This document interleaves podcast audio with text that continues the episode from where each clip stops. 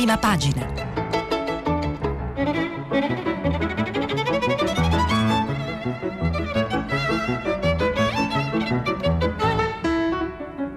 Questa settimana i giornali sono letti e commentati da Marianna Aprile, giornalista del settimanale Oggi. Per intervenire telefonate al numero verde 800 050 333. Sms e WhatsApp anche vocali al numero 335 56 34 296. Buongiorno, benvenuti a Prima Pagina, domenica 23 febbraio. I giornali sono, come potete facilmente immaginare, eh, quasi interamente dominati nella loro eh, prima parte eh, dal, no, dalle notizie sulla, ultime, eh, sugli ultimi sviluppi della diffusione eh, del coronavirus in, in Italia, del Covid-19. E mm, cominciamo, eh, c'è veramente tanta tanta roba, mm, la cosa viene affrontata da praticamente tutti i punti di vista, cominciamo però da quelli certi, dai numeri. Uh, mentre vi parlo l'ultima ora del televideo da quelli mondiali sul, sul, fenomeno che possono essere una buona introduzione per affrontare anche quelli nazionali. Al momento i dati ufficiali del contagio nel mondo parlano di 78.766 contagiati, ehm, di questi 23.133 sono guariti e 2.461 sono eh, i decessi. Nella maggior parte dei casi i decessi riguardano eh, persone che ehm, presentavano altre patologie su cui eh, diciamo, il contagio del coronavirus si è andato a innestare. Ma veniamo a, all'Italia.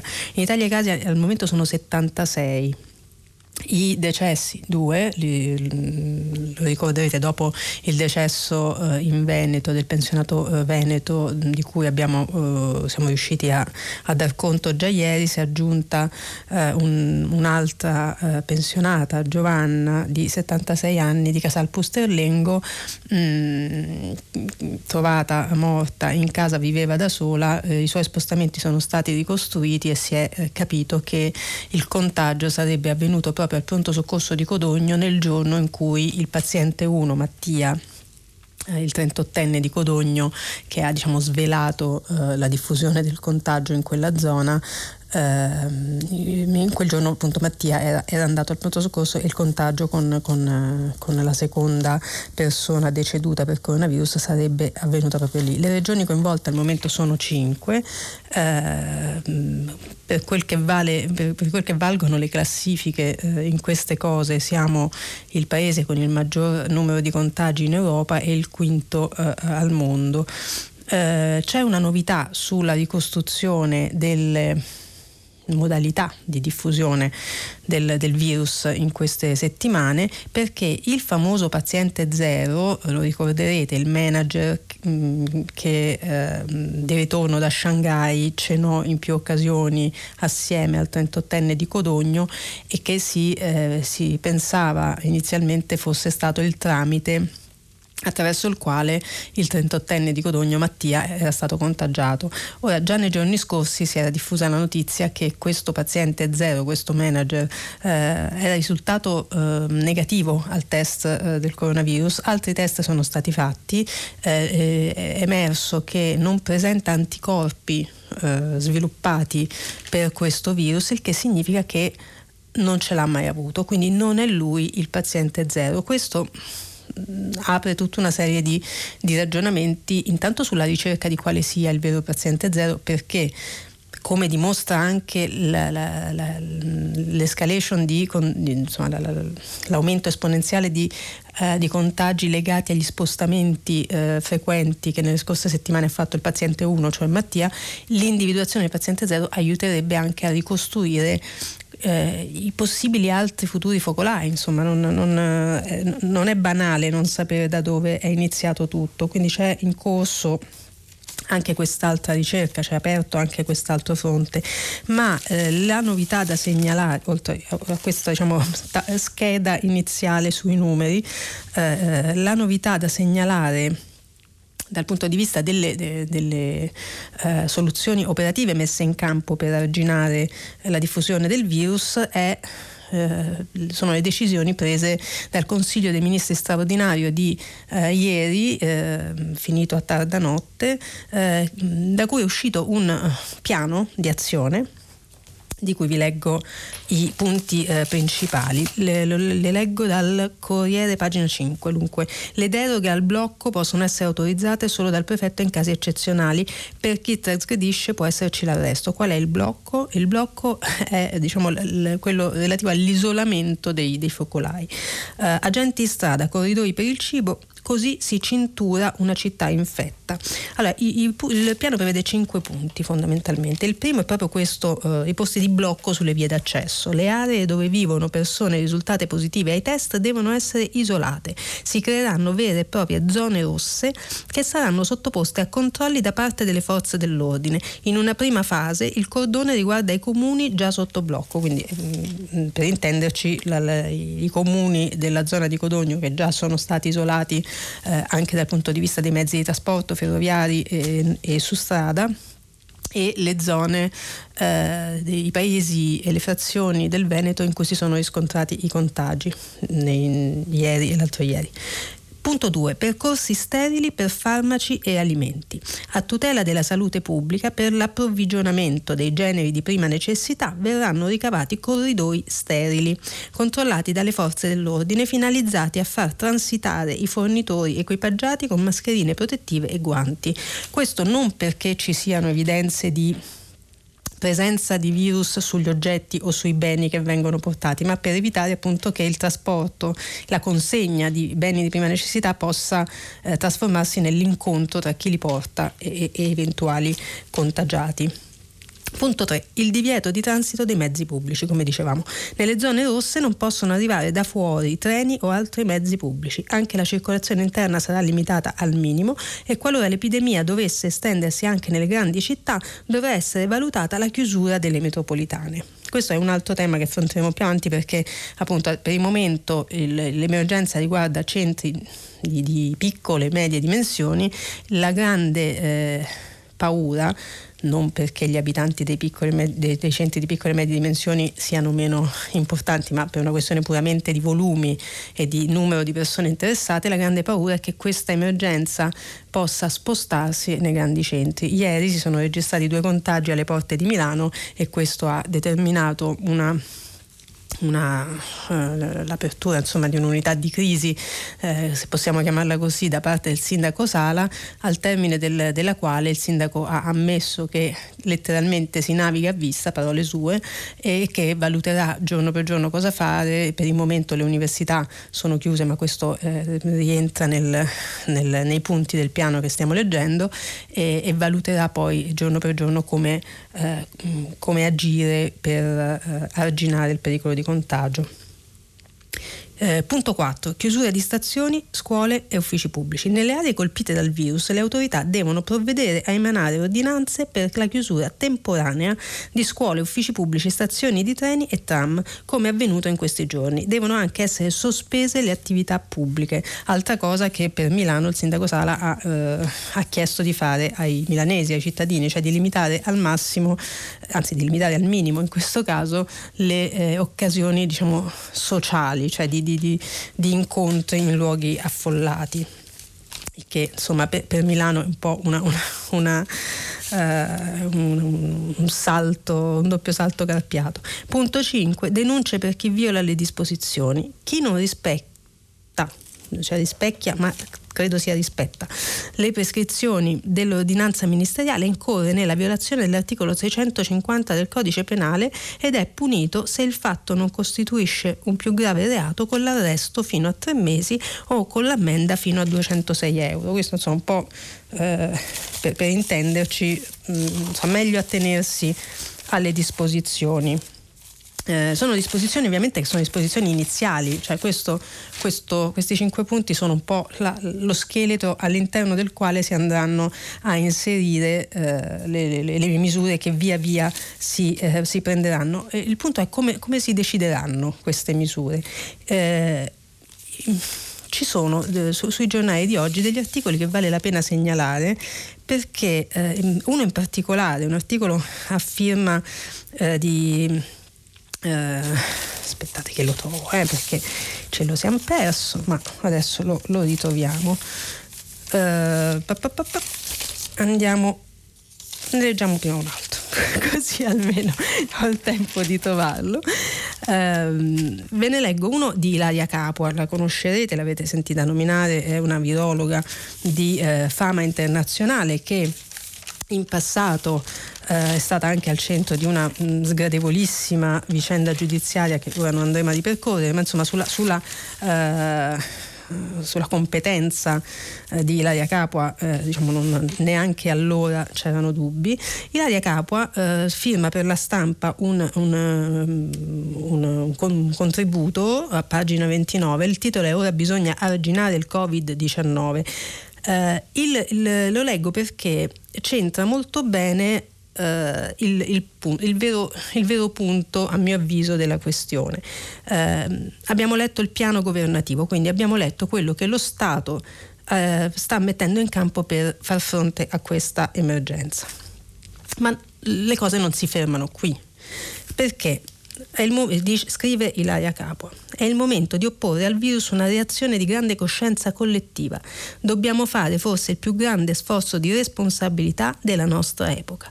Il problema vero di questa malattia è legato ai numeri, se il contagio coinvolgesse tantissime persone contemporaneamente, correremmo rischi gravissimi. Nell'ipotesi che si dovesse ammalare il 20% della popolazione italiana, si bloccherebbero i servizi, si intaserebbero gli ospedali, si darebbe un grosso colpo alla produttività del paese. Non illudiamoci, ci vorrà un anno per trovare il vaccino e mi aspetto che la sindrome influenzale del coronavirus continuerà a diffondersi sino a primavera inoltrata. Nel frattempo l'Italia, come il resto dei paesi del mondo, devono non solo seguire le linee guida internazionali, internazionali, ma attuare comportamenti individuali in grado di rendere la vita più difficile al virus. Penso quindi che durante il picco dell'epidemia le scuole potrebbero lasciare a casa i propri allievi e sostituire l'insegnamento diretto con piattaforme tipo Skype o FaceTime. Sono insomma i sistemi per videochiamarsi a distanza. Le aziende potrebbero attuare il telelavoro e anche le piccole azioni quotidiane come smettere di fare la spesa possono avere una grande incidenza nel blocco della diffusione del virus. Si potrebbe ad esempio potenziare la consegna a domicilio. È ovvio e assolutamente fondamentale seguire regole base come lavarsi le mani e nel caso non si stia bene evitare di frequentare luoghi affollati. La regola deve essere la seguente, proteggere gli altri per proteggere se stessi e lavorare con intelligenza tutti insieme per arginare il contagio. Eh, capite qual è il punto? Cioè, dice la capa, ok, le misure del governo, ma, ma qui eh, siamo chiamati a una grande assunzione di responsabilità individuale e collettiva insieme sul nostro quotidiano, con, con la modifica di alcune abitudini quotidiane che possono contribuire ad arginare la diffusione del, del virus o quantomeno a eh, contrarre, a diminuire le eh, occasioni in cui chi eventualmente fosse infetto, sintomatico o asintomatico, mh, mm, può rischiare di contagiare gli altri. Continua la capua. Mi si chiede come mai in Italia il virus stia colpendo in modo così aggressivo. È una domanda che si fanno molti oggi sui giornali. Però, eh, scrive sempre la capua, è una domanda mal posta troviamo tutti questi malati in questo momento perché semplicemente abbiamo cominciato a cercarli, cioè abbiamo iniziato a porci il problema se certe gravi forme respiratorie simil influenzali fossero o meno provocate dal coronavirus, perché ricorda giustamente la Capua, i sintomi del coronavirus che sono di tipi diversissimi, vanno veramente da, da, da sintomi molto lievi, eh, a parte che ci sono appunto i pazienti asintomatici, cioè privi di qualsiasi sintomo, ma anche chi ha una uh, manifestazione sintomatica del virus eh, ha eh, diciamo, sintomi molto vari che vanno appunto dal, da una congiuntivite alla tossetta, al raffreddore, il, il, famoso naso rosso, fino alle più gravi ovviamente complicanze respiratorie o polmonari e, e, e quindi è difficile almeno in una fase iniziale, distinguere la sindrome influenzale eh, diciamo normale, tra virgolette, da quella eh, del Covid-19, cioè di questa variante di, di coronavirus.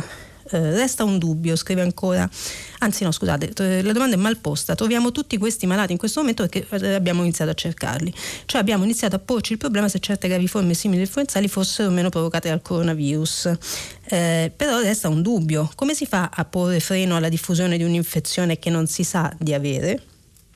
Bella domanda direi penso che in molti paesi questa sindrome simile influenzale stia circolando abbastanza indisturbata, appunto perché si può confondere con una banale influenza. Quando ci accorgeremo che alcuni di questi casi sono stati provocati dal coronavirus, bisognerà che ognuno se ne renda conto. Questo è un problema che riguarda tutta l'umanità e ognuno deve fare il proprio pezzetto. È un, un, un contributo solo apparentemente, a mio avviso, eh, solo apparentemente allarmistico da parte della capo, perché di fatto da un lato banalizza diciamo, la, la, la, l'entità della pericolosità della, uh, del, corona, del, Covid-19, cioè di questa variante del coronavirus, dall'altra però uh, enfatizza molto la necessità di arginarlo perché appunto è una cosa banale, ma se come tutte le cose anche banali, se, se in grandi volumi può essere pericolosa, cioè l'acqua in un bicchiere di seta eh, se, se, se è troppo affoga, no? E quindi per usare diciamo, una, una, metafora comprensibile a, a, a tutti, eh, chiama la responsabilità eh, individuale. Altra mh, Altro punto di vista dell'articolo che cercavo prima e non trovavo e che finalmente ho trovato è un, un, un fondo per avvenire di Walter Ricciardi. Ora Walter Ricciardi eh, è eh, ordinario di igiene alla, all'Università Cattolica ed è il me- membro del Consiglio esecutivo dell'Organizzazione Mondiale della Sanità quindi insomma, eh, esattamente come Ilaria Capua sa di cosa parla. Walter Ricciardi è intervistato praticamente ovunque oggi sui giornali, eh, però l'avvenire è l'unico che ha un suo contributo autografo, diciamo, e, eh, ed è un contributo autografo che, che affronta la questione da un altro punto di vista.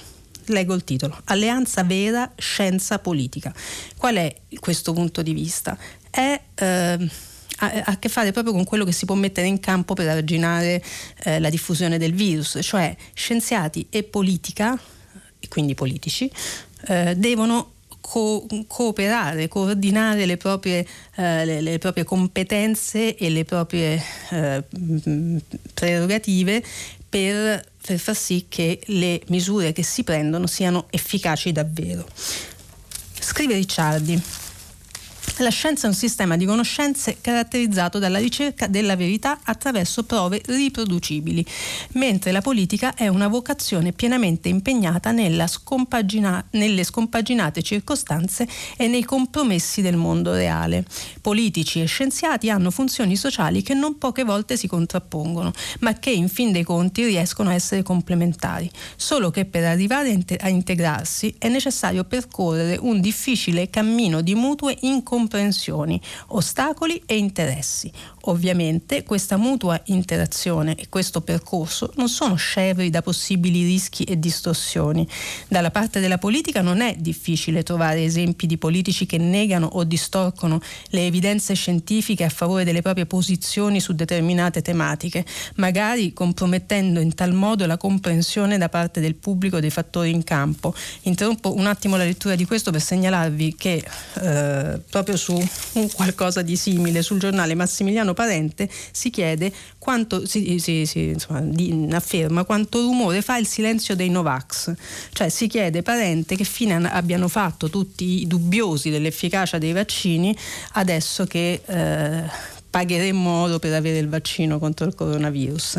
E eh, cito l'articolo di Parente sul, sul, giornale perché è evidente da quello che abbiamo letto del pezzo di, di Riccardi che si riferisce appunto ad alcune posizioni antiscientifiche che la politica in qualche modo negli anni scorsi ha avallato eh, e sdoganato eh, di cui si è fatta eh, in alcuni casi bandiera.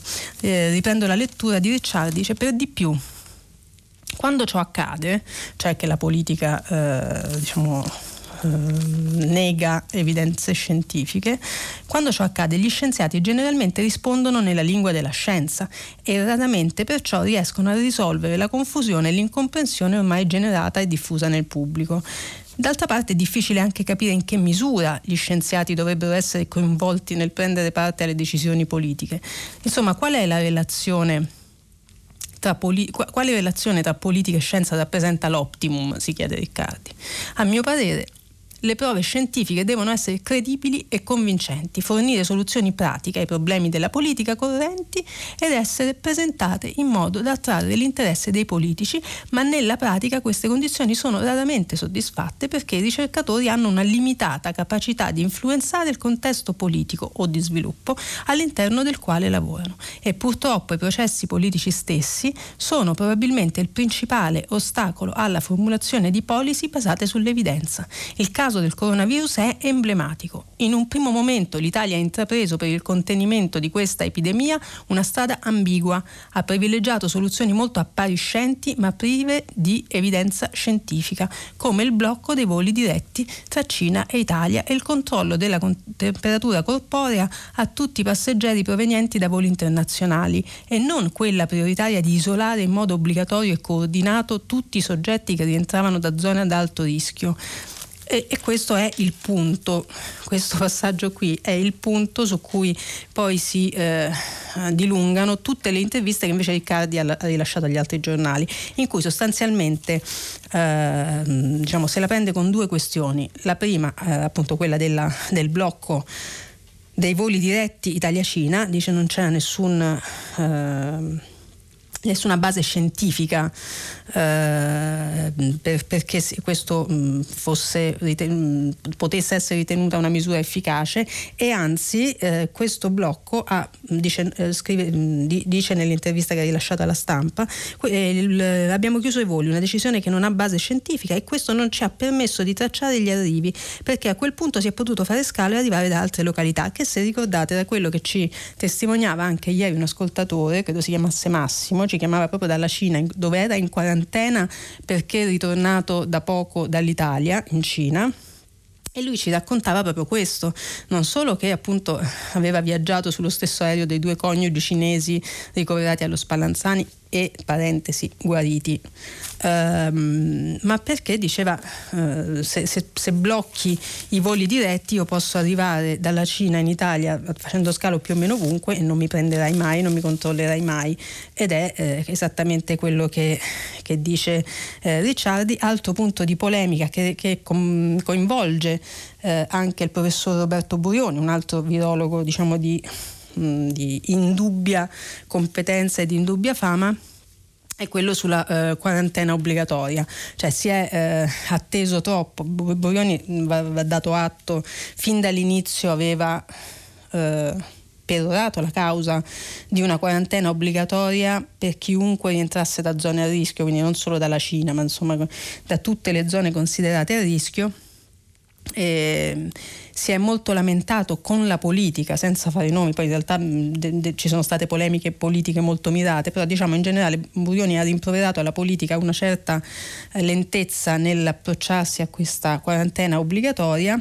Eh, a cui siamo arrivati eh, ieri con, con, l'ordinanza del Ministero della Salute, il Ministro Speranza, e, e eh, insomma, i giornali di oggi, soprattutto quelli di, centro, di area, diciamo di, di, di, tendenza di centrodestra, eh, osannano Burioni eh, diciamo, per, per, attaccare il governo e per attaccare le, eh, le, le forze che sostengono il governo, eh, accusandole appunto di aver eh, sottovalutato un allarme che il virologo aveva lanciato. Ma questo diciamo, riguarda tutta quella coda di polemiche politiche sul coronavirus di cui forse non vale la pena neanche occuparsi, anche perché sul coronavirus ci sono cose molto più utili sui giornali di oggi, oltre al alle cronache dai centri isolati, quindi tutto quello che potete immaginare, le strade deserte, negozi chiusi, il pane che non si trova, la gente in giro con le mascherine, le mascherine che non si trovano, insomma le, le, le, i disinfettanti per le mani che eh, raggiungono eh, quotazioni da, da, da, da vini, eh, da cantina di lusso, tutto quello che, che potete immaginare, ma ci sono nelle varie cronache ehm, due, due insomma, vari, vari spunti. Il primo ha a che fare con gli ospedali. Cioè ci sono l'ospedale di Codogno e quello di Schiavonia, quello in Veneto, ehm, che eh, cioè, il primo è, è, diventato una sorta, scusate il parallelo, ma è per rendere l'idea, come una Diamond Princess fuori dall'acqua, cioè siccome lì eh, sono avvenuti eh, gran parte dei contagi che poi hanno eh, propagato il virus nella zona, di fatto un po' lo si è chiuso, diciamo lo si è isolato. Nell'ospedale isolato da giovedì notte, leggo da eh, Corriere, eh, la fatica del personale bloccato nei reparti a rischio, un dipendente contagiato è in buone condizioni. Medici e infermieri in trappola, i colleghi non ci sostituiscono perché ov- oggettivamente insomma, c'è una certa reticenza a, a entrare, a entrare in, in, quell'ospedale, mentre sul fronte Veneto a, a Schiavonia dal nuovo, cent- dal nuovo centro medico escono alla spicciolata, dietro hanno montato le tende aziende e creato un avamposto da campo per fare i test. Fuori tutti, l'ospedale sarà svuotato. E, eh, e c'è una, una, polemica anche su questo perché eh, la, eh, diciamo la, ehm, la domanda vera è, eh, si può chiudere un ospedale eh, svuotare un ospedale per evitare i contagi, cioè l'ospedale dovrebbe essere il posto appunto dove si, si riceve, si riceve eh, assistenza. Pavia, ricoveri sospesi, priorità alle emergenze e eh, non, non, lo trovo però velocito perché tanto lo, dire, lo ricordo, eh, su, credo su Repubblica c'era una, un'intervista a Edoardo Boncinelli, esimio, illustre genetista che si scagliava in questa intervista proprio contro questa, questa mh, idea di, eh, dire, di, di, di, isolare gli ospedali e di chiuderli, tra virgolette. Sosteneva appunto che la contraerea sono gli ospedali e quindi eh, vanno, vadano, diciamo, vadano, con tutte le cautele ovviamente del caso eh, lasciati lavorare come, come eh, come lavorano normalmente. Eh, sui, anche sui giornali di oggi, come ieri, è pieno di guide alla prevenzione. Uh, ieri abbiamo, abbiamo dire, saltellato tra un decalogo e l'altro per indicare le, i fondamentali della prevenzione, ve li avranno ripetuti eh, anche diciamo, in televisione, li avete letti sui social, sui siti, eccetera, però come al solito lavarsi le mani, stare lontani da chi manifesta sintomi di influenzali di qualsiasi genere, raffreddore, tosse, eccetera, evitare di, to- di, di, toccarsi occhi, eh, bocca, eccetera, se si hanno le mani sporche, però al di là di questo vi segnalo eh, tra, ehm, tra, tutte le varie informazioni utili di cui i giornali sono, devo dire, molto ricchi oggi, eh, i numeri da chiamare, cioè se avete dei sintomi sospesi, se vi cola il naso, banalmente. Che dovete fare? Eh, chiamate il 112, il 115. Se invece avete un dubbio di qualsiasi tipo, c'è il numero, diciamo, generale per le informazioni che è il 1500 1500. Eh, è il, il, numero di pubblica utilità attivato ad hoc dal Ministero della Salute. Qualsiasi dubbio eh, basta chiamare quel numero lì e da lì si viene poi eh, indirizzati sulla ehm, procedura più adatta nel caso ce ne sia bisogno e non sia solo un, un vostro scrupolo l, l, la ragione per cui per cui eh, telefonate. Eh, si parlava degli asintomatici prima, ne abbiamo fatto cenno. Eh, vi segnalo che eh, eh, a proposito della eh, ormai tradizionale domanda se, se, gli asintomatici trasmettano o no la malattia, c'è un, un, nuovo studio cinese condotto su 18 pazienti e pubblicato sul New England of Medicine. Ha dimostrato che la quantità di nuovo coronavirus presente nel naso e nella gola dei pazienti asintomatici può raggiungere livelli paragonabili a quelli dei malati con sintomi, rendendoli potenzialmente infettivi. La quantità di virus raggiunge il picco subito dopo la comparsa dei primi sintomi, con livelli più alti sia nel naso che nella gola. Per intenderci, gli asintomatici, cioè per sintetizzare, gli asintomatici possono infettare esattamente come i pazienti che, eh, che, presentano già sintomi della malattia, della sindrome influenzale.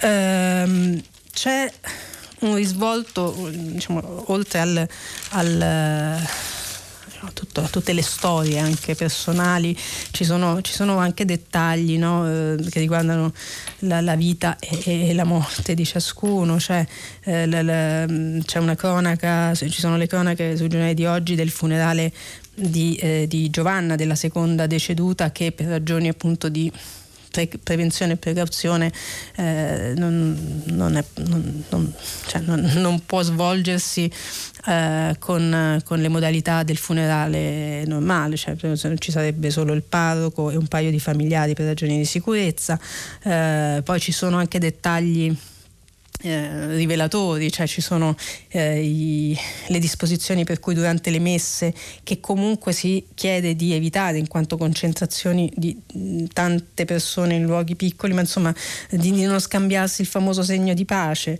eh, ci sono le scuole che annullano le gite scolastiche, le università chiuse, insomma ci sono tutta una serie già di modificazioni eh, preventive delle, delle abitudini e delle, dei gesti anche quotidiani che rendono un po' no, anche a chi non è direttamente direttamente coinvolto l'idea eh, di, di, di, quanto, di, quanto, un'emergenza del genere poi possa cambiare il quotidiano.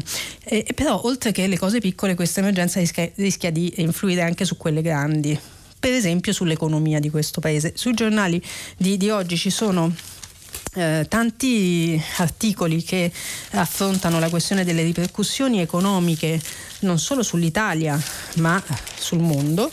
Eh, Repubblica, pagina 13 allarme mondiale. Ora, io, se avete notato, non ho letto i titoli delle prime pagine dei giornali perché oggi sono veramente ansioggi, chi più chi meno, perché come sempre c'è, eh, c'è, c'è, ci sono delle eccellenze anche nelle esagerazioni. Non li ho letti volontariamente, mi perdonerete la licenza, perché sono davvero troppo allarmistici. Eh, eh, ritengo sia più utile andare a, ved- a leggere le, le, informazioni che ci sono e non le sintesi allarmistiche dei titoli, quindi chiedo venia ma eh, me ne assumo la responsabilità. Eh, comunque, allarme mondiale per l'economia, eh, Repubblica ha una intervista ad Hans Kluge che è il ehm, direttore il numero uno dell'Organizzazione Mondiale della Sanità in Europa, Kluge dice in Italia i contagi sono un mistero, legami incerti con la Cina questo ancora sulla diffusione del, del virus. Ve lo leggo prima di affrontare le, le, le conseguenze economiche perché ehm, a un certo punto Kluge dice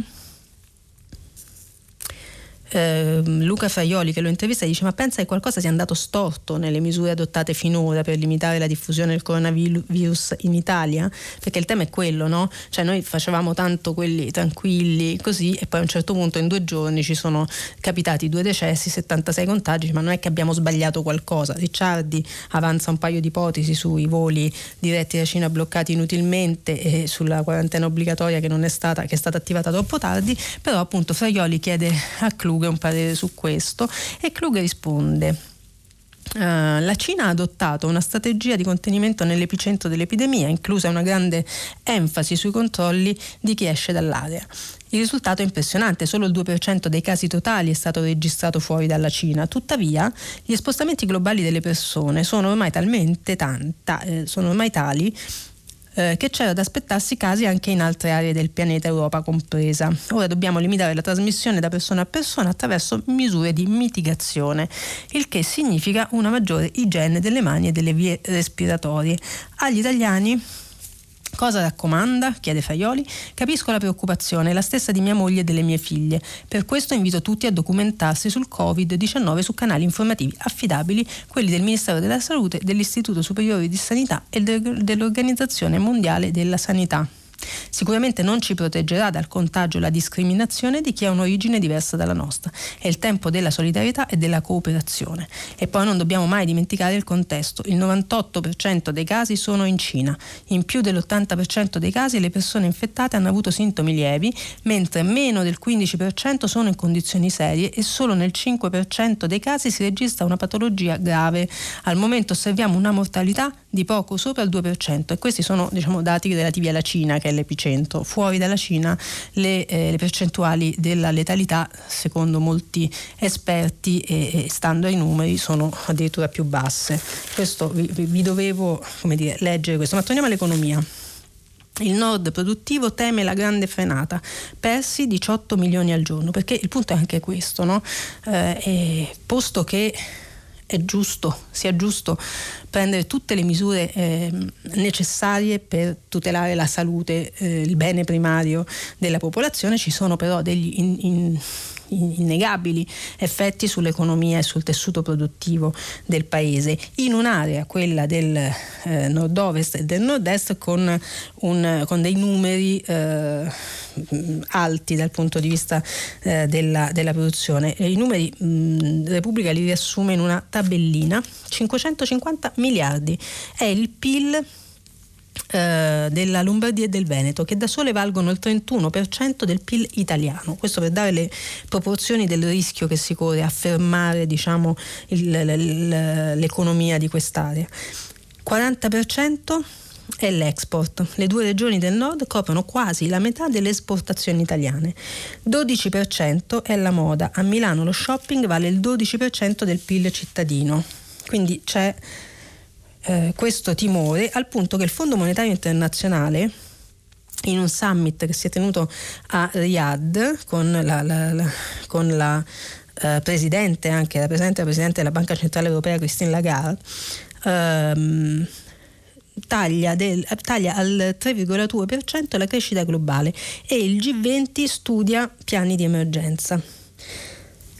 Eh, il ministro Le, Le Maire prevede uno scenario che eh, lo scenario prevede una caduta e poi una ripresa a forma di V. Per darci l'immagine anche plastica della caduta e della ripresa, eh, Lemaire eh, parla di una V, e però diciamo, la previsione non è, non è rosea eh, il messaggero ci torna su anche lui, Fondo Monetario Internazionale, il virus mina la crescita per l'Italia, rischio recessione. Il Fondo Monetario taglia il PIL mondiale, pronti aiuti con le risorse delle catastrofi.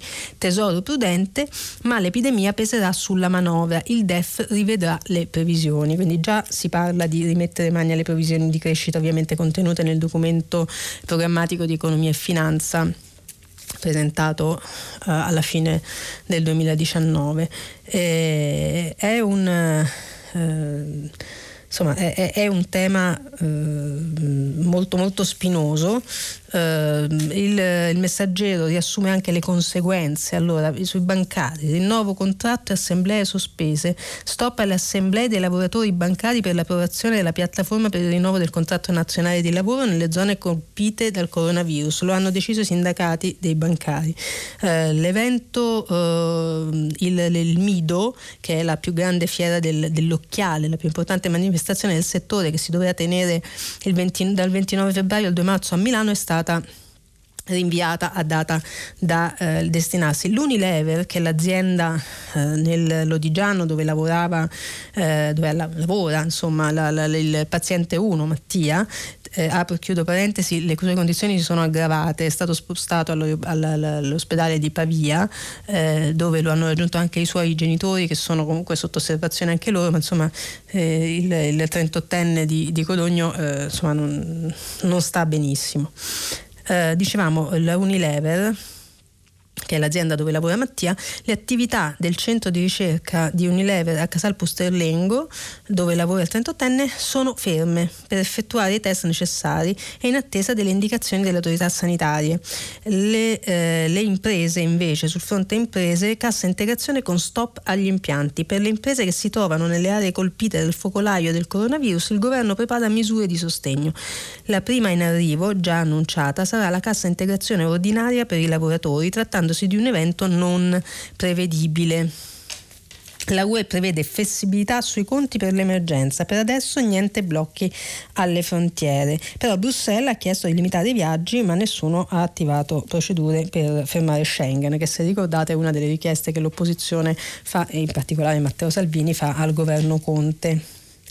Eh, per i nostri conti eh, invece eh, da, da, sottolineare il fatto appunto che le spese che riguarderanno la gestione dell'emergenza saranno considerate dall'Unione Europea fuori dal conto del deficit perché appunto si tratta di un'emergenza non, non prevedibile. Il Sole 24 Ore dedica tre pagine alle informazioni di servizio per le aziende su come gestire eh, con i propri dipendenti questa questa emergenza. Cassa integrazione o smart working per le imprese, Enel ha disposto il lavoro da casa per tutti coloro che risiedono nei comuni focolai fino a data da destinarsi, si può ricorrere al lavoro agile anche con un accordo individuale tra lavoratore e azienda. Eh, c'è una, insomma, una, un caso per caso e area diciamo, produttiva per area produttiva una sorta di vademecum e di, eh, di eh, insomma, di, di, di indicazione su come, su come eh, comportarsi da parte delle aziende alla, al pericolo una, che, che, il, che, il, coronavirus arrivi eh, a paralizzare, a isolare anche a Milano, si dedica Piero Colaprico su Repubblica se Milano si scopre fragile. Nella capitale del lavoro non si chiudono ancora gli uffici e i negozi, mai sia.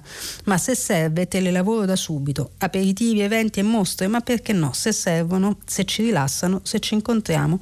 Eppure invito i milanesi alla riduzione delle relazioni sociali, dice il sindaco Beppe Sala e aggiunge si naviga a vista vista. Anche questa è una frase simbolo della, sta- della stagione. In 48 ore ci si è ritrovati alle porte della metropoli da 0 a quasi 50 contagiati, c'è da dire che insomma, nel frattempo sono cresciuti, ma ehm, e non è tanto l'arrivo del coronavirus a inquietare quanto la sua padana virulenza. Se è come se le pedine del virus fossero ormai vicine da uno scacco alla città che ne ha viste tante, che era stata descritta e curata ai tempi della peste manzoniana da Tadino e Ripamonti, medici ai quali sono dedicate due frequentatissime vie. È da allora che resiste l'eccellenza della sanità ed è di questa che, a Milano ci si fida. Insomma, mm, a mio avviso un po' allarmistico, però insomma eh, eh, ne diamo conto.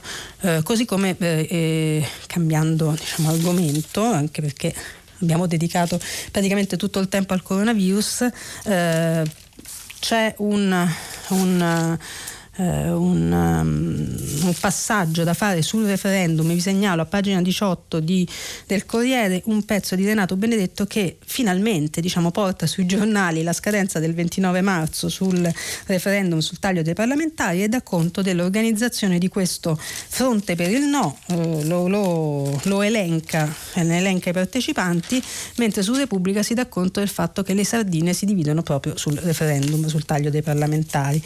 Eh, c'è eh, il, eh, ieri si sono tenute le due assemblee nazionali di Italia Viva e del PD, il PD ha eletto la sua, eh, la sua presidente Valentina Cuppi che al PD non è iscritta eh, e eh, insomma è, ci sono vari ritratti di Valentina Cuppi sui giornali di oggi proprio perché nessuno la conosce, non faceva parte del PD, è un po' un outsider, eh, è una sindaca e insomma è un po' una, una, una, un personaggio nuovo della politica. Ci sono eh, un paio di pagine dedicate anche alle beghe interne del Movimento 5 Stelle perché Di Battista sta tornando dal, con calma dall'Iran, ha detto che ci metterà qualche giorno, ma nel frattempo sui social ha elencato i suoi 10 punti. Eh, ha un piano eh, in corsa per la leadership del Movimento 5 Stelle, più welfare e nazionalizzazioni. Eh, una legge durissima sul conflitto di interessi è il solo modo, dice Di Battista, per debellare la corruzione del XXI secolo, ovvero quella delle consulenze, non delle mazzette. Insomma, eh, il, il, programma elettorale interno di, di Battista lo trovate a pagina 18 del, del Corriere, mentre a pagina 17 della stampa ci sono i guai del reggente Vito Crimi che pare sia attaccato sia dai Di Maiani sia dagli anti Di Maiani e insomma non se, passa, non se, la passa, benissimo. Il resto della politica è oggettivamente trascurabile, vi segnalo solo eh, perché appunto hanno, hanno, messo in quarantena anche le polemiche quindi almeno un effetto positivo il, il coronavirus ce l'ha avuto. Pagina 35 di Repubblica, Sergio Rizzo accende un riflettore sul fatto che l'ANAC, eh, prima presieduta da, Michele, da, da da Raffaele Cantone e che, che, è stata creata nel 2014, appunto l'autorità anticorruzione, è senza presidente da cinque mesi e che in realtà già prima, eh, quando Cantone ha annunciato che l'avrebbe lasciata, eh, che, che, che la ricerca del presidente non è iniziata neanche quando Cantone ha annunciato che avrebbe lasciato l'autority. E eh, questa, questa vacazio, eh, scrive Rizzo, sta a dimostrare il disinteresse profondo dei governi presieduti da Giuseppe Conte nei confronti di un organismo sempre più temuto che amato. Entrambi i governi, tanto il giallo-verde quanto il giallo-rosso, insomma c'è una critica molto aspra al fatto che non ci si occupi della, uh, dell'autorità e della presidenza dell'autorità anticorruzione. Uh, vi mh, mm, leggo mm, velocemente qualche notizia diciamo un po' più leggera. C'è uh, l'ufficialità del fatto che Harry e Meghan non potranno mai più usare il logo Sussex Royal, che era il, logo, il loro logo, tra l'altro anche il loro account Instagram, seguitissimo. Eh, la, la, la, Casa Reale gli ha proibito di usarlo e c'è però un, un pezzo di Enrica, Enrica Roddolo eh, che analizza quanto varranno logo o non logo, Harry e Meghan sul mercato della pubblicità e del, dell'advertising. Uh, sul secolo XIX, pagina 30, eh, una, una, un pezzo molto, molto interessante. Fattorie storiche recuperate, aziende high-tech. Dopo la crisi 1700 giovani scelgono i campi. Il quadro ligure genovese de, nei dati CIA e Coldiretti parla di 1568 realtà sopravvissute e più solide. Boom di domande per nuove attività. Abbiamo finito il nostro tempo, c'erano un sacco di altre notizie sgarzoline, ma ci sentiamo dopo per il filo diretto. Eccoci qua, iniziamo il filo diretto con voi, cominciamo dai messaggi. C'è un messaggio di Giovanni da Firenze, dice a proposito delle misure antipotenziale contagio, ieri sera qui a Firenze si è giocata la partita Fiorentina-Milan. Immagino quanti tifosi venuti dalla Lombardia si siano mescolati ai locali. Non è stata presa alcuna misura anticontagio in questa occasione?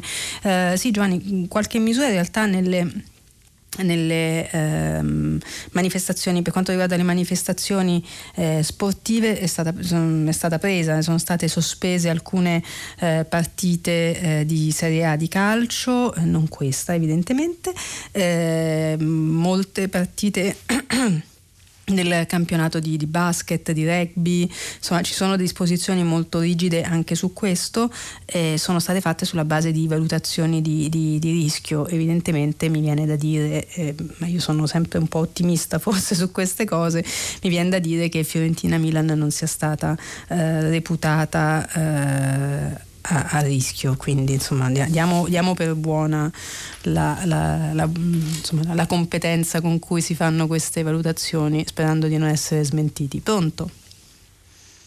Pronto? Sì? Buongiorno, chi è? Sono Mirella da, da Sesto Fiorentino. Buongiorno Mirella, sì, rimaniamo eh, a Firenze. Volevo esprimere un po' delle, delle perplessità, infatti nutro sì. delle perplessità circa la diffusione dell'influenza causata dal coronavirus. Virus. Non ho capito, mi scusi, la diffusione? Della, la, del, questa influenza causata dal coronavirus, sì. che sicuramente è già in circolazione da chissà quanto tempo. Mm. Ora io penso, una normale influenza ogni anno miete migliaia di vittime in tutto il mondo e sì. non per questo le attiv- attività umane si fermano. Si è parlato di tele- telelavoro, di lezioni via Skype, fabbriche chiuse, economia quasi al collasso. Ora sono d'accordo sulla prevenzione basata sulle normali norme igieniche e questa è cosa che è raccomandabile per qualsiasi altra patologia diffusiva. Forse c'è la volontà di creare allarmismi per poi proporre o imporre una vaccinazione? Si è detto che ci volevano circa due anni per approntare un vaccino. Ora pare che dalla Cina parta una sperimentazione su questo vaccino. Come hanno fatto in così poco tempo ad approntarlo? Insomma, sono tutte mh, perplessità, mm. tutte domande che il normale cittadino si pone. E, boh, non ho no, trovato sono, delle domande, sono, delle risposte. Sono domande eh, come ogni domanda e come ogni dubbio assolutamente lecite. Eh, alcune eh, non so eh, quanto fondate, mi spiego. Ehm, molto di quello che ci chiediamo senza avere risposta su, questo, su, questo, su questa variante di coronavirus, perché ricordiamolo, il coronavirus è, nostro, cioè, è come se lo stessimo eh, chiamando con un, con un nomignolo, perché in realtà la famiglia d'appartenenza del virus si chiama coronavirus, in realtà la, la, la variante che ci preoccupa in questa fase è il Covid-19, cioè questa particolare variante di coronavirus. E, ehm, in realtà le notizie che abbiamo sono um, viziate da una certa opacità di accesso alle informazioni che ha a che fare con la gestione della, dell'emergenza che si è fatta eh, nell'epicentro, cioè in Cina, non solo perché per settimane sostanzialmente si è messa la polvere sotto il tappeto cercando di evitare che venisse fuori la notizia della diffusione di questa influenza per ragioni che hanno a che fare probabilmente con l'impatto che avrebbe avuto sull'economia cinese e quindi su quella mondiale, visto il peso che l'economia cinese ha su quella mondiale, eh, la notizia di, eh, e la chiusura, diciamo, tra virgolette, del, della Cina per arginare questa, questa, eh, questa epidemia e non trasformarla in pandemia. E quindi un po' diciamo tutti i nostri dubbi sono alimentati da questa opacità, questo, da questo peccato originale, no? da questa opacità iniziale. E poi però in realtà ad alimentarli sono, uh, sono, è una, una, ragione oggettiva, cioè noi lo stiamo conoscendo adesso questo, questo virus e eh, lei parla di, eh, diciamo, della possibilità che sia una, un'emergenza in qualche modo eh, pilotata, gonfiata per imporre vaccinazioni di massa. Ora io guarda, cioè, ten, proprio per, è una mia eh, un mio limite, non lo so, decida lei.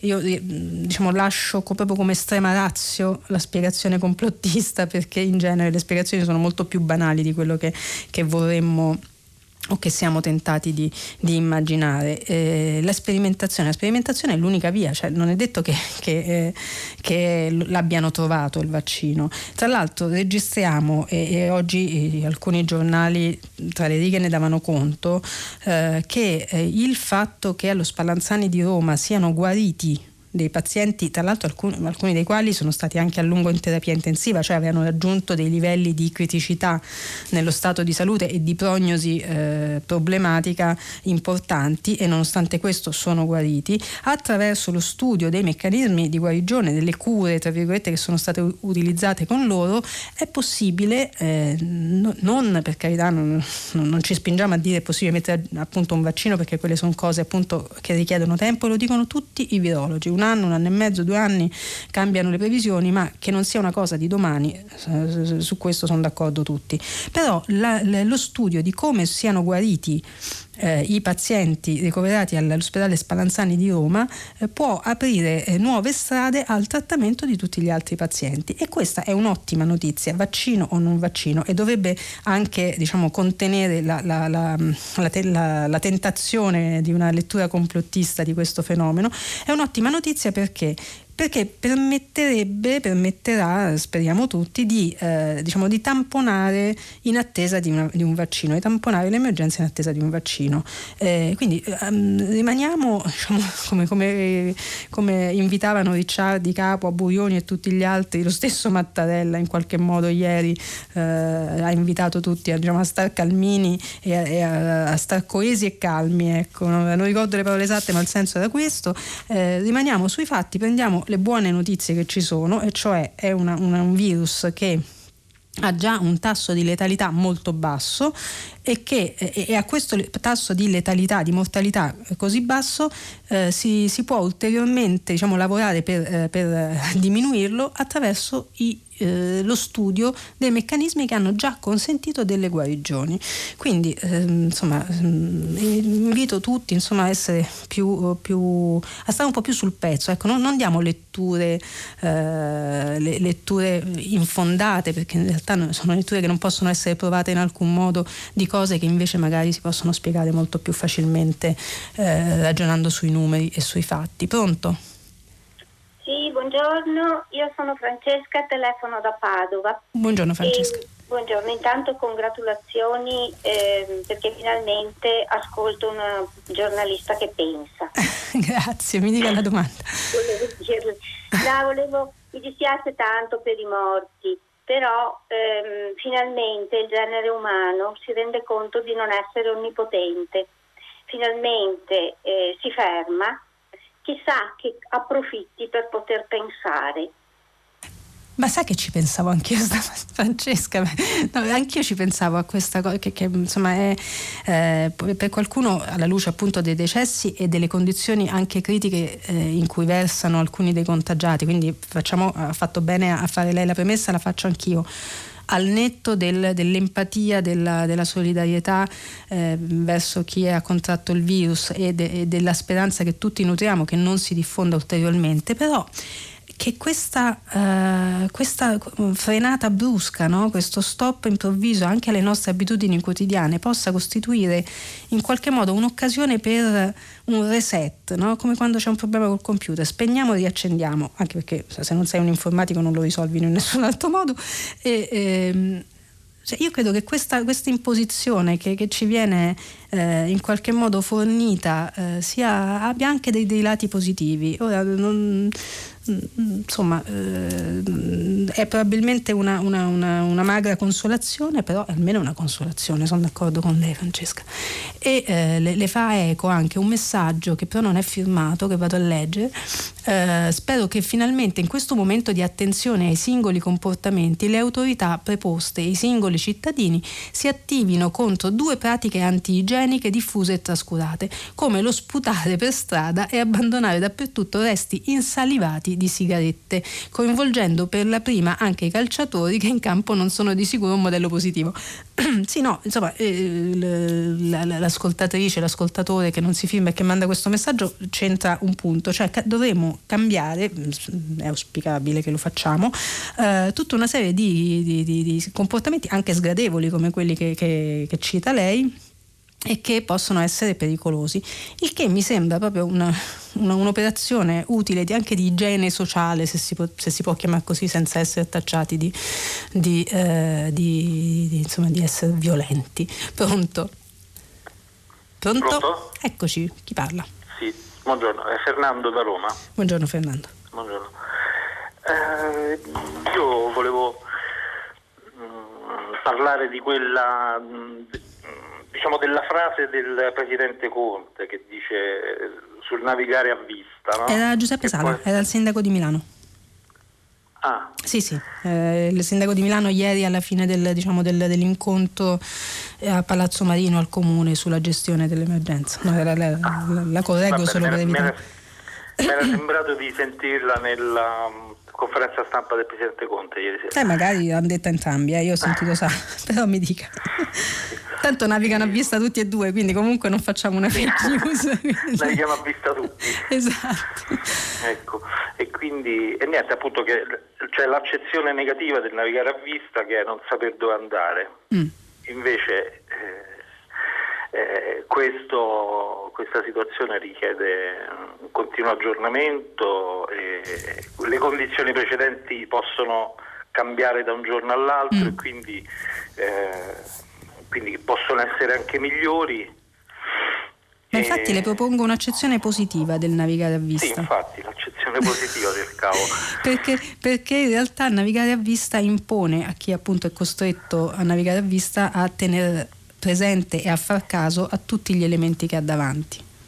Il che in genere è la, la, la precondizione per, per, far bene, no? Cioè se uno parte certo. sapendo dove andare ci va e magari passa sopra cose che non vede. Navigando a vista si, si nota, si è costretti a notare tutto e quindi ad addrizzare la rotta quando serve. Eh certo, e quindi... Prendiamola quindi, così. Certo.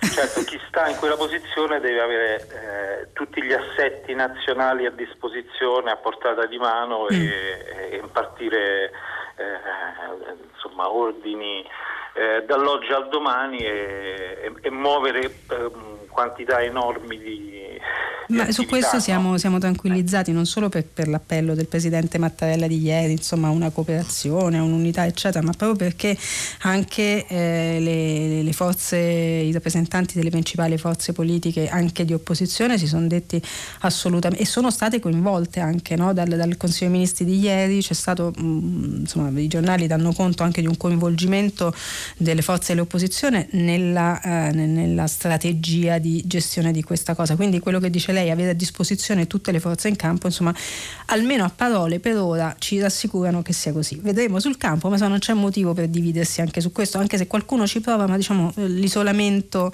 eh, a, cui viene, a, cui viene, relegato eh, fa ben sperare sul fatto che appunto che questa volta davvero si, si, si sia capito tutti che siamo di fronte a una cosa che ci riguarda tutti e che tutti dobbiamo affrontare con un, con un interesse comune. Leggiamo qualche, qualche messaggio.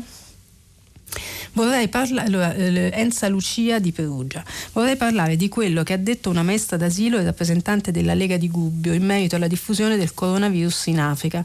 Lei ha detto, magari così avremo risolto il problema delle navi piene di immigrati. Sa che io non... Non, non, finirei di leggere il suo messaggio, non per lei, eh, ma perché eh, dovremmo cercare di non dare pubblicità a queste, a queste, prese di posizione che sono, io mi auguro, solo provocatorie o dettate da un momento così di, di, di, di frustrazione personale o di rabbia personale che spesso ci fa dire cose stupide.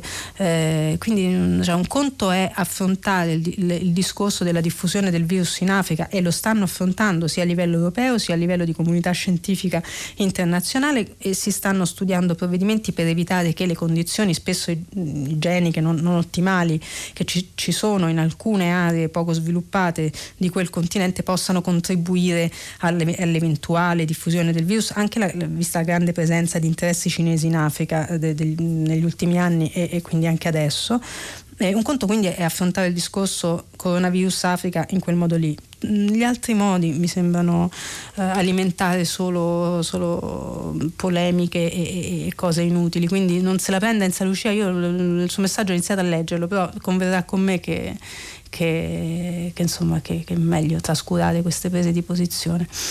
Allora, gentile giornalista, mi sa dire come eh, sono stati controllati i 2500 cinesi in ritorno dal capodanno cinese? Perché ai nostri connazionali è stata imposta la quarantena e per loro ci si deve fidare della buona volontà individuale. Grazie Marcella da Varese. Allora, no, Marcella, in realtà non è che ci fidiamo di loro e controlliamo i nostri. Anche qua usciamo dalla contrapposizione noi e loro. Questa roba, cioè, non c'è niente di più democratico delle malattie, riguarda tutti. Quindi poco, può essere consolatorio dividerci in gruppetti, ma insomma non risolve il problema. Eh, il, la quarantena obbligatoria è stata eh, fissata giovedì. Quindi i cinesi che sono tornati dal Capodanno, eh, i famosi 2500 della zona del Pratese, eccetera, non sono stati messi in quarantena obbligatoria perché semplicemente non c'era ok? Però le, le segnalo, eh, Marcella eh, di Varese, che eh, stando ai giornali, poi io non li ho contati personalmente, mi fido dei colleghi che hanno scritto eh, questo, tra l'altro la stampa locale, quindi anche molto eh, ben informata con, con, notizie di prima mano, la stragrande maggioranza di questo monte cinesi tornati dal Capodanno in Cina si è messa in, in quarantena volontaria ok? Quindi mh, mm, con un, un, senso di responsabilità che è quello che auspichiamo tutti per tutti, si sono chiusi in casa per cercare di evitare eventualmente di contagiare ai nostri connazionali adesso viene imposta la quarantena perché? Perché eh, eh, intanto non viene imposta a tutti, cioè io e lei stiamo serenamente dove vogliamo, io sono in Rai, lei è probabilmente a casa sua e uscirà a godersi la domenica. Eh, vengono messi in quarantena i connazionali che sono nelle aree dove il contagio è, eh, si, è, si, è, manifestato e si sta diffondendo. Quindi non è una discriminazione, ok? È una misura precauzionale motivata da evidenze eh, mediche e scientifiche e vale uguale per tutti. Ok? Immagino ci siano dei cinesi tornati al Capodanno anche a Codogno probabilmente e anche loro saranno in quarantena se hanno avuto contatti con qualcuno di, eh, di infetto. Pronto? Pronto, buongiorno. Buongiorno. Eh, mi chiamo Antonio, chiamo da Roma. Buongiorno Antonio. Senta, noi a ogni telegiornale, eh, qualsiasi ora, sento urla dei signori onorevoli di, eh, eletti dal popolo, andiamo alle elezioni, andiamo alle elezioni, andiamo alle elezioni. Io in auto ho sentito l'intervento di un costituzionalista che ha detto anche se dovesse cadere il governo oggi, alle elezioni prima di settembre non ci si può andare mm. perché ci sono dei, delle, degli adempimenti legati adempimenti, al taglio dei parlamentari. Cioè. Esatto, al taglio dei parlamentari, ridefinizione del territorio, insomma tutta una La legge elettorale, bla bla bla. Sì, prima di settembre non se ne parla. Mm. Che, che, lo dicono a fare per rompere le scatole? Eh, Antonio. Cioè, questo, questo io, cioè, io, non ne posso più perché poi questa gente che si vede circondata, io, io proporrei a Salvini di stare molto attento perché c'è il coronavirus in giro, io starei un pochettino più distante da quelli che stanno addosso. No, ma, ma per carità è uno scenario che non vogliamo neanche immaginare. Ecco, lei, ecco però... Dico, però dico, tutta questa gente che sta intorno, che sta lì ad ascoltare, ma sente la qualche altra cosa o ascolta solo loro? È informata. Eh, guardi, eh, Antonio, è, è, un, è, un, eh. tema annoso e, e mm, insomma il, il, problema vero appunto è che, eh, come dice lei, la gente tendenzialmente le persone, la gente è un, un, termine che non amo, le persone eh, tendenzialmente eh, si informano poco, male e eh, vale per tutti, vale anche per noi giornalisti, spesso si informano senza mai uscire dalla propria bolla in cui ci si dà ragione a vicenda e si ascoltano poco le opinioni contrarie, quindi eh, spesso si finisce con, con ripetere, riprodurre anche notizie non fondate, false, per esempio come, come quella che citava lei, cioè la, il fatto di poter andare al voto domani se cade il governo. Non è così, lei ha ragione, ci sono tutta una serie di scadenze che ehm, imporrebbero comunque una transizione Uh, da, tra l'altro ieri Renzi all'Assemblea Nazionale Italia Viva ha escluso proprio il voto, cioè Novello Mattarella ha escluso si va dal voto. Ma detto questo, anche se si dovesse procedere verso elezioni anticipate,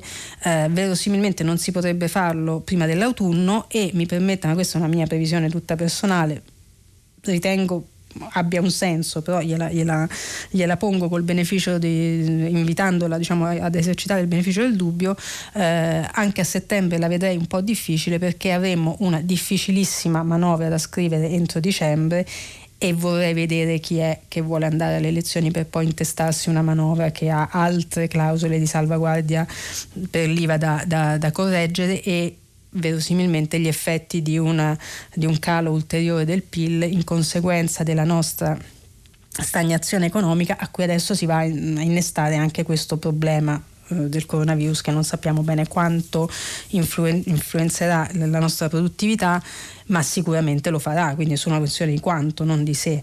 Quindi eh, insomma dubito che qualcuno voglia votare a settembre per poi scrivere quella manovra lì.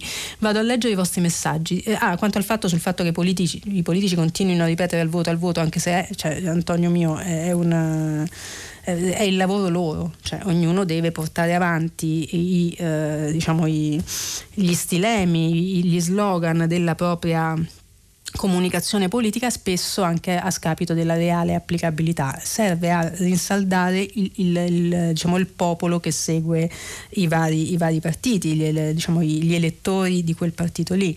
È una cosa confermativa in qualche modo, no? ah, eh, rinsalda l'appartenenza, cioè, se ti ripeto cose che ho sempre detto tu mi riconosci e quindi siamo, siamo un popolo, indipendentemente dal fatto che quelle cose si possano fare meno, sono delle cose bandiera che si fanno, cioè rientrano diciamo, nel, nel gioco, eh, però ha ragione lei, sta a chi ascolta questi titoli e questi slogan la responsabilità di informarsi per capire quanto siano fondati ed è un'assunzione di responsabilità che bisognerà prendersi prima o poi.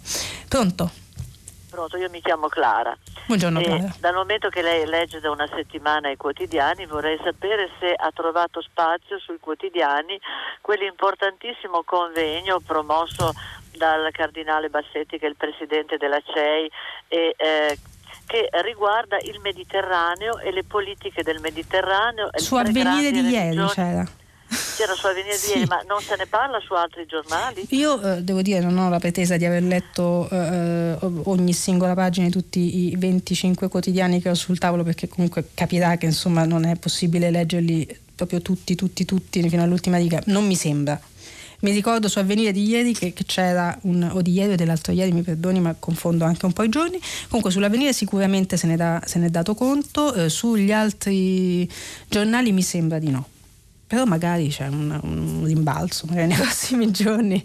Eh, c'è da dire, mi, insomma, c'è da dire che in questi giorni i, i quotidiani hanno avuto poco spazio perché molto molto molto spazio è stato preso giustamente dall'emergenza coronavirus. Quindi eh, anche qui diamo per scontata la buona fede e mi viene da, da dire che se alcune notizie pure importanti, pure interessanti e, e, fondamentali non hanno trovato lo spazio che avrebbero meritato sui giornali in questa settimana e in generale quando non lo trovano, di fronte a emergenze così eh, importanti e con così tante sfaccettature eh, ehm, i giornali ovviamente eh, vengono fagocitati e le, il numero delle pagine è quello, cioè non, i giornali non possono essere, il numero delle pagine dei giornali non può essere aumentato ad libitum, cioè si ha una foliazione, una volta riempita quella e non si può, eh, a qualcosa si deve rinunciare, ma siamo fiduciosi, vediamo se nei prossimi giorni questo convegno importante eh, potrà trovare, trovare spazio. Pronto? Pronto? Pronto? Buongiorno, chi è? Eh, sono Ciechi, chiamo da Codogno. Eh, mi scusi il nome? Ciechi. Ok, e chiama da Codogno, ma lei è in quarantena? Eh, io sono in quarantena, sì. Mi racconti, Auto... voglio sapere tutto. Auto quarantena.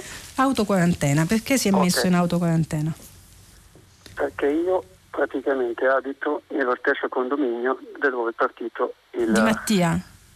Esatto. Mm. E sono uh, praticamente una settimana che ho febbre tosse. Mm. E ha fatto il test? Sì, è lì bello. Non riesco a farmi fare il test. In che senso? Nel senso che quando venerdì mattina ho avuto la triste notizia, ovviamente immediatamente uh, in primis ho chiamato il mio medico curante. Certo. Il quale immediatamente mi ha detto guarda io non la, non la faccio venire nel mio studio e non vengo nemmeno a visitarla, in quanto in questi casi va chiamato il 112. Mm. Ok, va bene.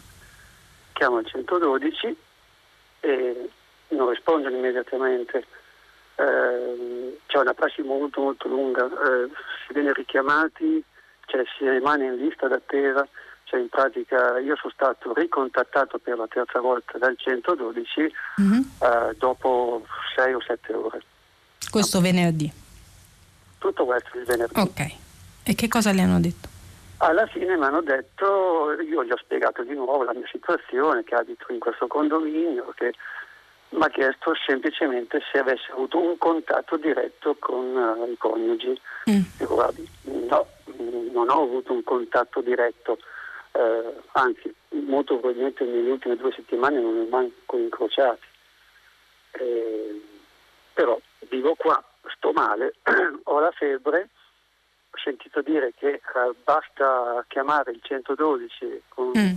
qualche linea di febbre e hai fatto il tampone anzi mi avevano confermato anche precedentemente quelli del 112 che mi avrebbero fatto probabilmente il tampone, mentre l'ultimo medico del 112 mi ha detto no assolutamente, ehm, secondo me lei ha una normale influenza. Tutto questo senza che nessuno l'abbia visitata?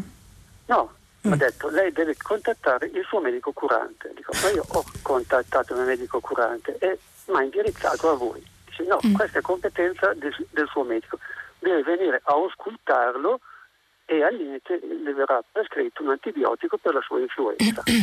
Mm. il, mio, il, mio, medico si rifiuta di venirmi a visitare. E questa è la procedura. E, e, e lei da allora poi non ha più sentito nessuno? No, no. E posso, posso... anche il sabato, eh. stessa procedura, ho parlato sempre con il 112, poi con il 118, poi mi hanno passato il numero della guardia medica eh, insomma tutti la stessa faccenda, insomma, mm. tutti si rifiutano, dicono la metteremo in lista d'attesa, ma comunque eh, la procedura è che il suo medico curante che deve venirlo a auscultare.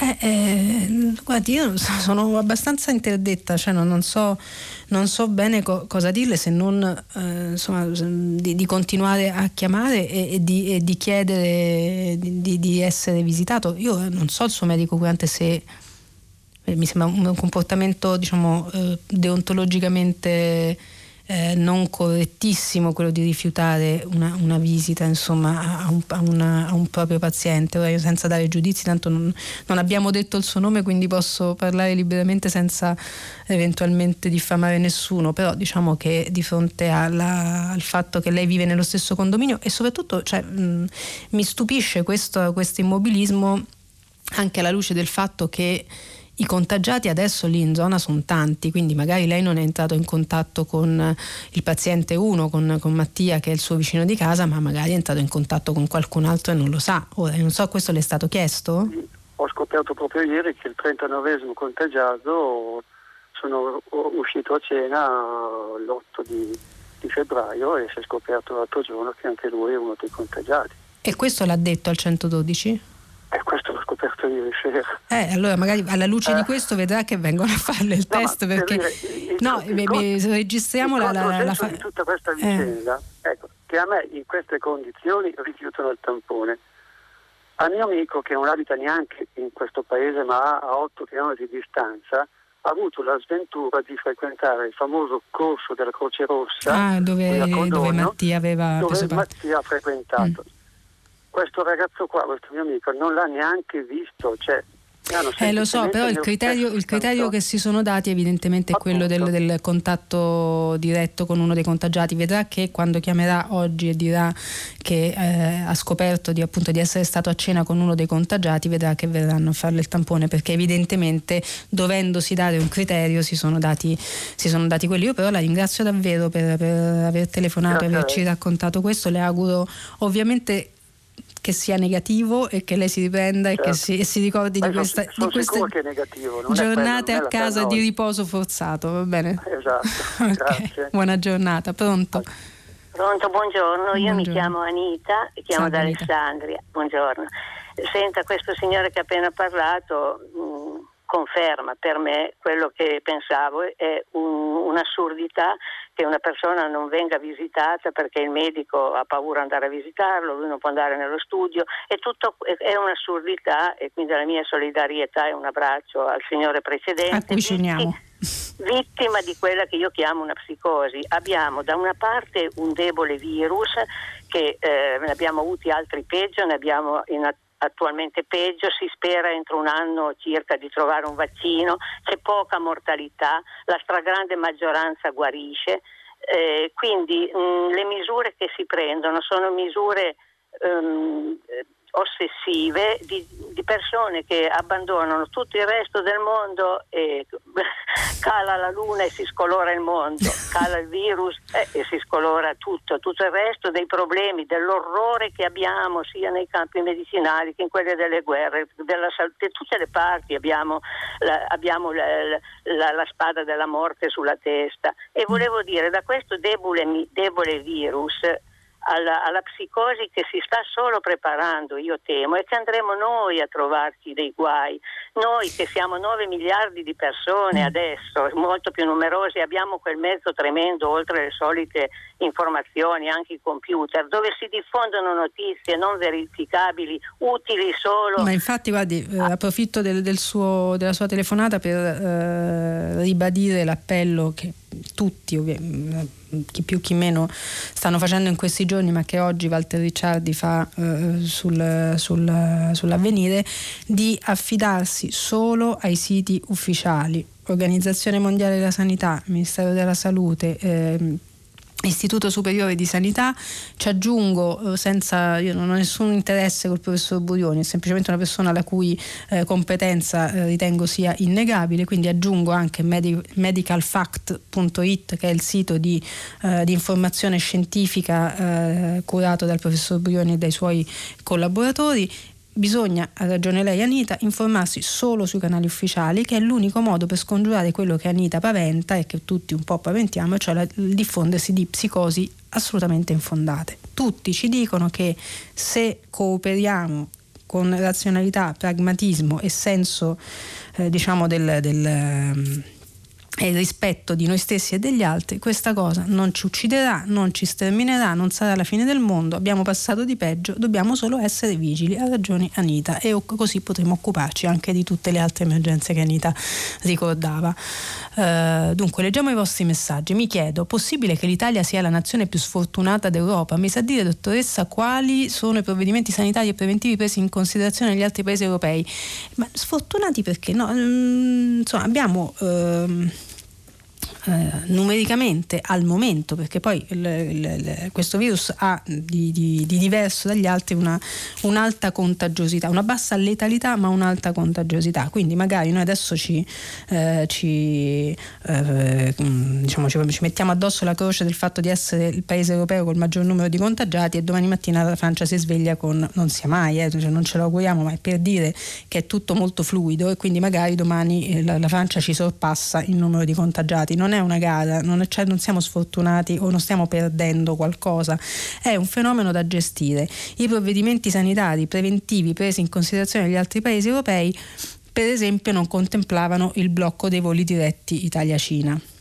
Ora non voglio tornare ancora su questo punto, ne abbiamo parlato prima, ne ha parlato in maniera molto più autorevole di me Walter Ricciardi, però punto, uno dei punti è, è, proprio quella roba lì, e che ci diceva anche l'ascoltatore di ieri, cioè se io lascio eh, aperti i voli Italia-Cina diretti, io so che mi piazzo all'aeroporto e quando arriva l'aereo faccio un tampone a tutti e so che almeno quelli lì di quell'aereo sono o non sono contagiati. Se blocco i voli diretti, questi in qualche modo tra Italia e Cina continuano a viaggiare, ma viaggiano per altre vie che sono assolutamente incontrollabili. A mio avviso è verosimile che uno dei fattori per cui eh, questo contagio eh, si è manifestato in modo diciamo così Uh, numericamente più consistente rispetto agli altri paesi europei può dipendere anche da questo, cioè gli altri paesi europei non hanno interrotto i voli Italia-Cina per esempio, tanto per dirne una. Uh, pronto?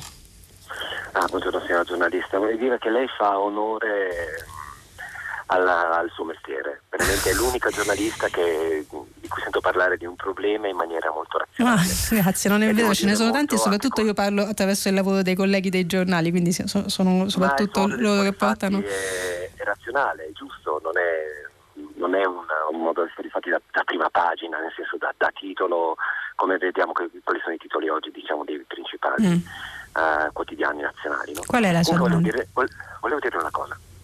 Ehm, io sono molto meravigliato di come sia così facile in un, in, un mondo globalizzato dove tutti quanti siamo legati eh, dal cordone umbilicale dell'economia che ci gestisce, ci muove, ci abbassa gli stipendi, ci obbliga a contratti inumani, eccetera, dove sia così semplice per un virus che comunque è molto, sicuramente una situazione molto grave, che è una situazione molto grave per gli umani, per gli esseri umani, bloccare la macchina economica, cioè noi stiamo bloccando una macchina economica che è un mostro che divora i nostri diritti, la nostra dignità umana ogni giorno di più, siamo disposti a livello mondiale a quanto pare a bloccare questa macchina economica per salvare il singolo umano. Trovo che questo sia meraviglioso, nel senso, nella disperazione della, di questo disastro che è questa eh, piccola pandemia sta creando semplicemente per il fatto che non esiste in questo momento una, un controvirus, qualcosa che ci possa... Un vaccino, certo. Que- sì, un vaccino da questa, da questa influenza, diciamo, però eh, ci ritroviamo alla fine tutti uniti, compresa la macchina economica, a salvaguardare l'individuo. Mi sembra che questo è una, un'altra lettura positiva dopo, dopo quella che, che faceva, eh, mi sembra si chiamasse Agnese, l'ascoltatrice di prima, non, se, se, ho sbagliato il nome mi perdonerà, ehm, sul, sul, fatto appunto che ci sono persino delle, delle ricadute ehm, positive, sia pure nella desolazione della malattia eh, e della, della, dell'allarme, in questa, in questa emergenza. Eh, la, l'ascoltatrice di prima ragionava sul fatto che saremo tutti costretti un po' a fermarci a pensare, a rallentare e a riprenderci in qualche modo mh, cura di noi stessi e del nostro pensiero, lei ne, ne sottolinea un altro che è quello appunto del, del ridimensionamento no? delle priorità economiche, commerciali rispetto a, a quelle eh, dell'uomo. Eh, sono d'accordo con lei sul, sul, tentativo di trovare risvolti positivi, però mi permette una piccola malizia, eh, se eh, l'economia è disposta a rallentare e a fermarsi è solo per evitare rallentamenti e stop peggiori eh, in futuro, quindi è un po', è un po una, una tutela interessata, mettiamola così. Uh, buongiorno, Viviana dalla Toscana. Ieri a teatro a Prato ero seduta accanto a un giovanotto con raffreddore che senza ritegno starnutiva in un fazzolettino di carta nel quale si è soffiato il naso diverse volte. Evidentemente questo giovanotto non conosce ancora le regole igieniche. Posso consigliare ai teatri, cinema, bar di diffondere le norme igieniche via altoparlante prima dell'inizio degli spettacoli o durante i ritrovi e perché no in tutti i luoghi affollati. Mi sono allontanata e protetta con la sciarpa. Eh, questo è un tema importante. In alcune città, quelle, quelle diciamo, isolate, si sono vietate le cose, ma mm, è una, una, proposta interessante. Noi però dobbiamo chiudere. Io vi saluto, vi ringrazio per questa settimana che per me è stata bellissima, grazie davvero. Da domani però prima pagina sarà condotta da Stefano Cappellini, che è responsabile della redazione politica di, della Repubblica e vi ricordo che questa notte dall'una e mezza in poi potrete riascoltare il filo diretto tra me e voi. Vi saluto, vi auguro buona domenica. Ciao.